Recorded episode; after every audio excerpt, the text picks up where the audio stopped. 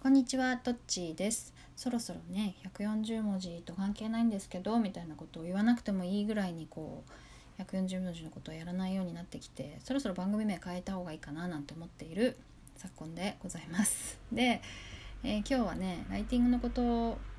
を話したいなと思ってます。で、えっ、と、今日ね、ちょっとライティングがのスキルを上げたいんだって言ってる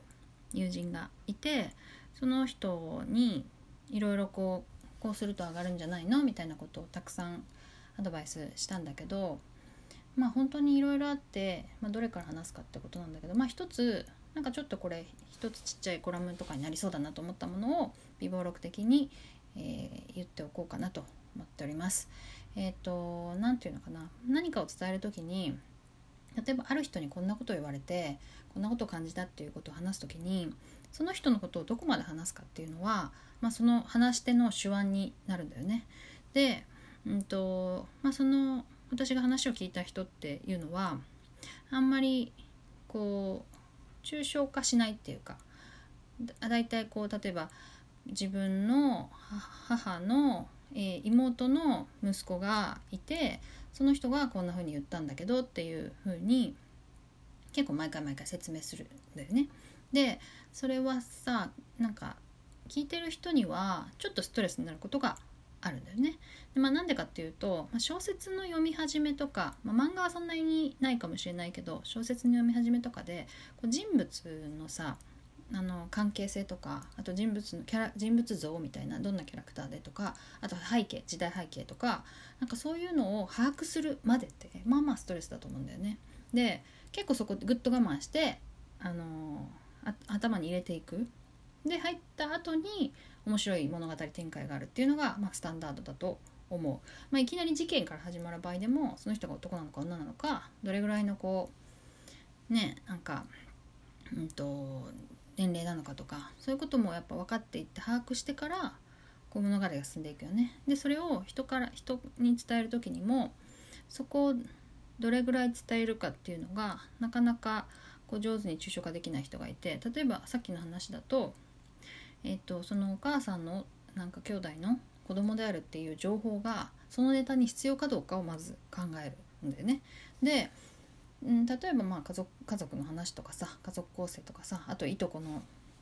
いとこのなんか親戚の集まりの場だからこそ出た話とかだったらもしかしたらそういうネタが必要あの提供っていうかそういう情報が必要かもしれないけどそれにしてもいとこがって言えば済むかもしれないよね。でそういうなんか、えー、と読み手聞き手のストレスをできるだけ減らすっていうのが、まあ、やっぱりあのいい文章読みやすい文章にだんだんつながっていくと思うんだけど、まあ、小説とかはまた別だろうけどねその一般的なツイッターしかりあのブログしかりノートしかりそういうなんか不要な情報を削除してい、えーくっていうのが、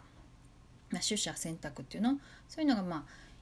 いい文章読みやすい文章の条件かなと思っています。でだからそれを、うん、とその取捨選択をするためには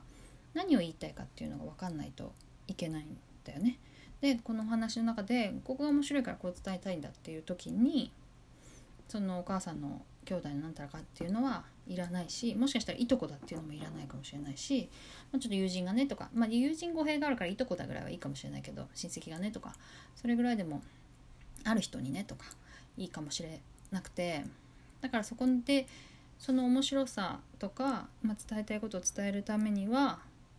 どこまでの情報が必要かみたいなところを取捨選択するっていうのが結構大事だしあの大切な大事と大切は分かんないけど大切なところなんだけど結構できてない人が多いのかななんてちょっと思いました。多分、うん、とうまくこう話がなんかむやみに長くなっちゃう人とかあとなんかいらないことまで全て説明しちゃう人っていうのは多分それが取捨選択ができてないっていうのがあるんじゃないかなということでちょっとこうライティングまず珍しくこうライティングのコツみたいなものを説明してみましたできればそのうちねこういうのも、えーコラムとかブログとかに書けたらいいなと思ってます。以上ですさよなら